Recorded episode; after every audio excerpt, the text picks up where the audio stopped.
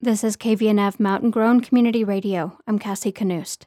This is your regional newscast for Thursday, February 1st. Funding that helps Spanish speakers get childcare licenses could end unless Colorado lawmakers step in. Chalkbeat Colorado reports that a bill was introduced last week that could secure and expand the Colorado Department of Early Childhood's bilingual support team. If passed, the bill would allocate $235,000 per fiscal year to sustain the bilingual department. The team helps individuals, particularly Spanish speakers, through the childcare licensing process. It addresses language barriers and provides guidance on background checks, inspections, and any other requirements. The proposed legislation is part of broader efforts across the state to address the shortage of childcare options, as well as ensuring equitable support for underserved communities. A new park is coming to Montrose's Colorado Outdoor Complex this summer. Montrose City Council approved a $350,000 grant during a regular board meeting earlier this month. The city secured the grant from the Colorado Health Department for the project, reducing the city's financial contribution to less than $100,000. The park, located behind the Flex buildings, will be built on land being donated to the city by the developers of Colorado Outdoors. The city noted in a memo to city councilors that the park's design is relatively simple due to budget constraints, but it has been designed to allow for items such as play boulders, gazebos, and picnic structures. More features may be added later. The park is expected to complete construction in July. Representative Matt Soper was removed from the state's Agriculture House Committee by newly minted House Minority Leader Rose Pugliese, While the official reason cited was to accommodate Representative Mike Lynch's recent resignation as House Minority Leader, Soper believes it was influenced by Representative Mark Catlin. The Daily Sentinel reports that Soper alleges that Catlin advocated for his removal due to potential competition in a Senate primary. Catlin denies involvement, saying it was a leadership decision. Pugliese asserts committee dynamics necessitated the move and mentions Soper's expertise on the Delta County Hospital Board, which could be useful on the Finance Committee. Soper said he worked for years to get on the Ag panel, particularly because his House district has more commercial agricultural interests than any other district in the state.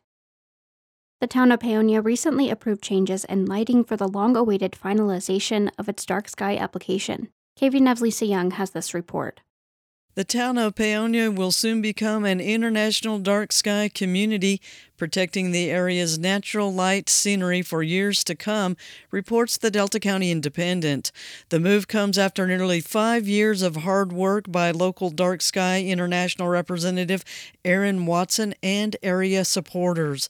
Watson requested a final letter of support from the Paonia Board of Trustees after informing the board of 20 fixtures that did not comply with the dark sky ordinance. He asked for approval of a contract to change the fixtures within five years, costing roughly $5,000. In addition, Watson requested to use the top of Town Hall for metering equipment to monitor the night sky. The board approved his request unanimously. For KVNF, I'm Lisa Young. After nearly 20 years of keeping Montezuma County informed, the final issue of the Four Corners Free Press recently hit newsstands across Cortez. The regional newspaper covered politics, environmental issues, and more for Southwest Coloradans and residents of the Four Corners region. For Rocky Mountain Community Radio, Chris Clements of KSJD sat down with Gail Binkley, the editor and co founder of the Free Press, to talk about the newspaper and its last issue. Gail, thank you so much for joining me today. Oh, sure. Thank you for having me on. So, how did the Free Press come to be? I mean, what's the story there? Um, some of us who had at one point worked at the Cortez Journal, we decided we would, you know, just like to do our own thing. I, I think it's a dream of a lot of journalists just to do their own paper and be in charge, and so we we did that. Um, the first initially the paper was owned by Wendy Mimiaga and myself, and she handled the business and ad side, and I did the editorial side.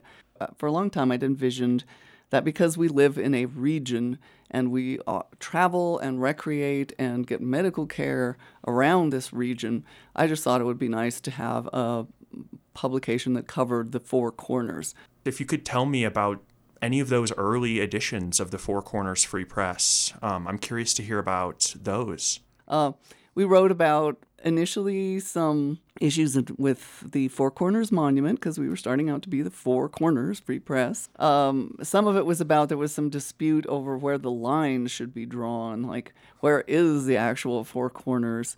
Um, and then there were also discussions about management, which and I think, some disagreements between the the Navajo, the Dene, and the um, the Utes over how it would be managed, and there was a whole plan to revamp it, which has gone through because at the the time when we started this paper, it was you know pretty rudimentary down there. What were some of the major stories that you and others covered during your, your tenure at the publication? Just off the top of my head, one of the ones that we covered for a long time was a major dispute in Salt Lake, excuse me, San Juan County, Utah. Um, the reason I'm saying Salt Lake is because I wound up traveling to Salt Lake to cover the trial of a county commissioner in San Juan County, Utah, who had led a ATV trail ride into uh, land that was supposed to be closed to motorized vehicles, and he was doing it as a protest, and you know was tried for that, and it went on for a long time, and there was, yes, a big media frenzy over there. I mean, it's a real blow to the community that you folks are shutting down, but you know, obviously this isn't a unique trend to Southwest Colorado. So I guess why did you ultimately decide to end the free press? Um, you know, I've, I've been talking about it for some time. It's just the ever since the pandemic, uh, the advertising revenues haven't been what they used to be before the pandemic. They really have not been you know, a lot of businesses had an economic crunch during the pandemic, and following that, um, they had advertised with us, and then they didn't, and you know, we just had a few loyal loyal advertisers that were supporting us, and the revenues just didn't, you know, compensate. You know, there's as you know, there's a lot of discussions about how to keep journalism going, and there's you know the nonprofit route, which some things are doing. There's the online route. Um, both of those would have would been a major change for us, and we just weren't really able to get that going.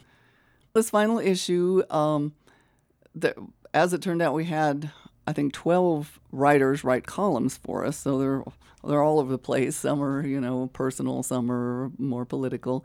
Um, we have the main story is just about the county's budget problems and concerns about how they're going to affect the Montezuma County Sheriff's Office, which is a big deal.